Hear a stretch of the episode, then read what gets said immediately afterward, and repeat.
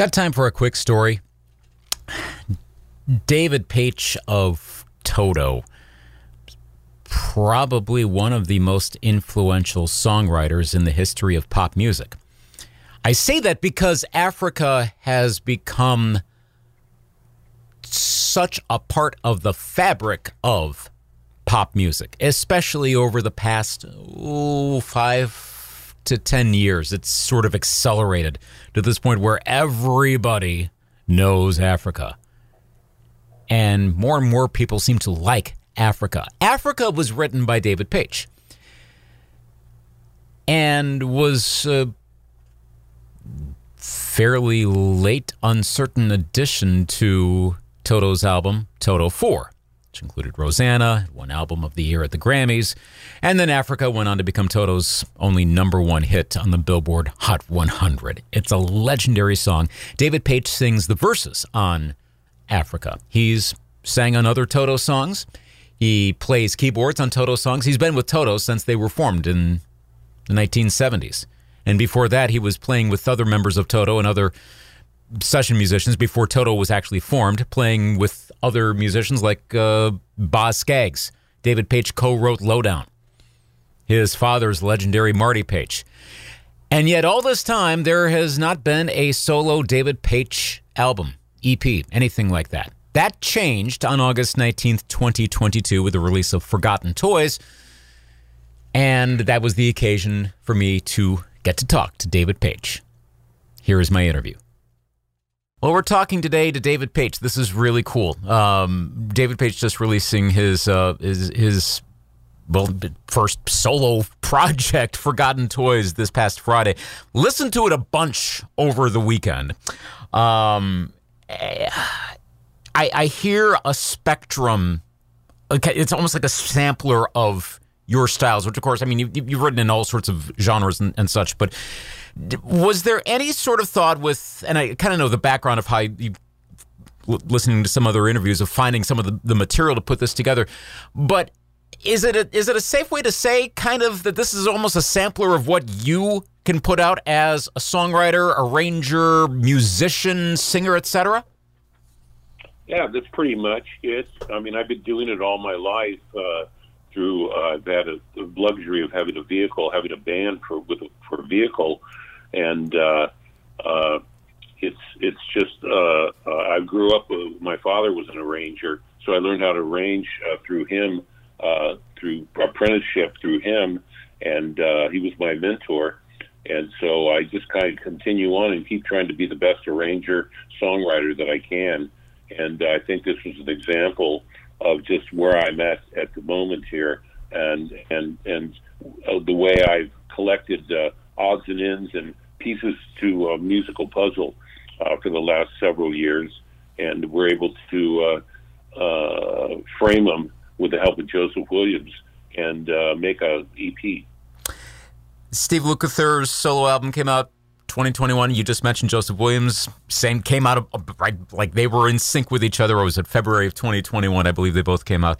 Right. Um, right. And did you ever consider prior to around this time, pandemic era, etc., doing any sort of a solo project? Was this a new thing? What was the first time you ever thought in your career, hmm, I might want to do a solo project?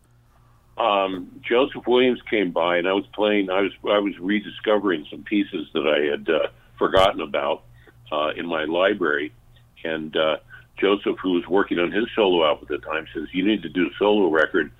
Uh, and Luke uh, urged me too. He says then all three of us can release our solo albums at the same time. So I got a little urging and a little prodding and a little bullying from my cohorts, and uh, uh, they they wanted me to do one. So I, I I love music and I love being in the studio. So I started collecting pieces and showing them to Joseph, and uh, he helped me frame a lot of them and uh, and let me be the artist. You know, so it was very uh, uh, productive. It, from right from the beginning, uh, as I started listening to it, and I'm I'm streaming it right like the day it comes out, and I hear the transition go from forward to "Will I Belong to You," and I look I look at, I think I was driving at that point, or maybe I was listening on my phone, and I looked down and I go, wait a minute, this is track two. This this felt like track one all together. It was that seamless. I know they're they're different pieces, but I didn't think of that. It didn't sound like a stop and go. Was that somewhat intentional to go from your own work, that kind of prelude, into the gears sounding effect, and then into Will I Belong to You? How was that plotted? Well, that was uh, just came from imagination, and uh, I had the, the forward piece at the very end there, and we, we knew we wanted to start with the "Will I Belong to You," so uh, they just got hooked up uh, uh, magically, and uh, in the spirit of Sergeant Pepper, you know, I love surprises and I love diversity, and I love the use of orchestral instruments uh, with uh, rock and roll. So uh, I was able to capture a, a little magic there in the first four minutes. I'm always fascinated by the order and the placement of songs in an album and making it more of a work of art as opposed to just yeah. here 10 songs. We're just randomly throwing them on there. Was that the intention of going from that into like first time eventually get around to Lucy at the end was that planned that way to have the songs go in that order? Uh, not really. We just tried different orders. Uh, that we have the luxury of having uh, computerized uh, programs that allow you to sequence and resequence the programs. Where before that had to be done by cutting tape, and you had to go to mastering or having an engineer in-house engineer. Uh, but this is uh, uh, we were able to tr- try different sequences, and this one seemed to stick and seemed to make sense to everybody. I love looking at the liner notes, seeing all of the legendary ses- session musician names. You're one of them, obviously, but all of these other ones that are coming up, bandmates in Toto, other folks like Michael McDonald and Nathan East, et cetera, et cetera. But, the, but one name that I see come up a couple times, Frederick Holland. How did you come across uh, his work? Um, I was working with uh, a friend of mine who's a neighbor uh, at the time, uh, uh, Robin DiMaggio, who was producing Don Felder, and he had used uh, Frederick Hollander on some of his productions. And uh, I didn't know who he was, but Robin told me he was a great songwriter and had written something, I believe, for Justin Bieber and uh, he would play guitar and bass and also sang. So he would just uh, they would just take my two tracks and uh, over, do do overdubs on them and, and bring them back to me, and uh, it, it allowed for the spacey kind of uh, uh, Eno esque uh, type of uh, uh, guitar playing and vocalizing and stuff that was just very spacey and very vibey, you know. To, to that point, you mentioned Eno esque and on All the Tears That Shine, there is Brian Eno listed right. with synthesizer. The names on here, I, I, was alluding to some of them, but then uh, if anyone's at all familiar with the history of pop and rock music, there are some that'll stand out even more, like Davey Johnstone is, shows up there. Eno, as we were just referencing. How did you? Right. I mean, these are these are people you've come across in your career, obviously. How do you? I mean, how did you decide who to bring in, and what what was the determining factor of? Okay, I'd like you to be on this recording on this particular song. Did they listen? How did that work out to arrange artist with song? that was involved Joseph and myself as far as casting. We're pretty good at casting songs, and uh, we were the ones that had to, always had the discussion. Well, what if we use this guy for acoustic guitar? What if we use this guy on electric and stuff? And Davey Johnstone, people, most people on that album I've known for years and have been friends with and still are friends with her. But Brian Eno, I have still not met to this day. I did. Uh, he did participated in the Dune album that I did back in the '80s, and I hadn't met him yet. Uh, with David Lynch, brought him in, and uh, um, uh, Robin DiMaggio again was the conduit. Uh, he'd worked with uh, uh, Paul Simon, and Brian Eno was co-producing on the record, and he, he played the, all the tears that shine for Eno, as the story goes. And Eno said, uh, "Well, you should start the song off with uh, something like this." and gave him a little that little beacon beeping uh, synth, uh, sampled sound that's at the beginning and continues on through the whole song there. And so uh, I'm grateful to uh, Eno, and I can't wait to meet him. And thank you, Brian Eno. that's that's a really awesome story. Um, I perked up when I saw in, in the initial in initial previews of the album that Ray Parker Jr. was going to be on there. Go, okay, well that's cool to hear his guitar, and then.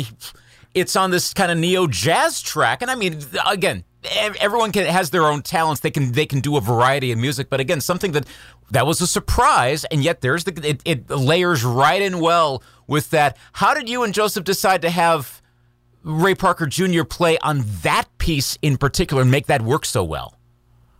Well, uh, the album was just about done, and Ray called me and says, "You, you this is your first solo album, and uh, you need to find something for me to play. I have to be on your album."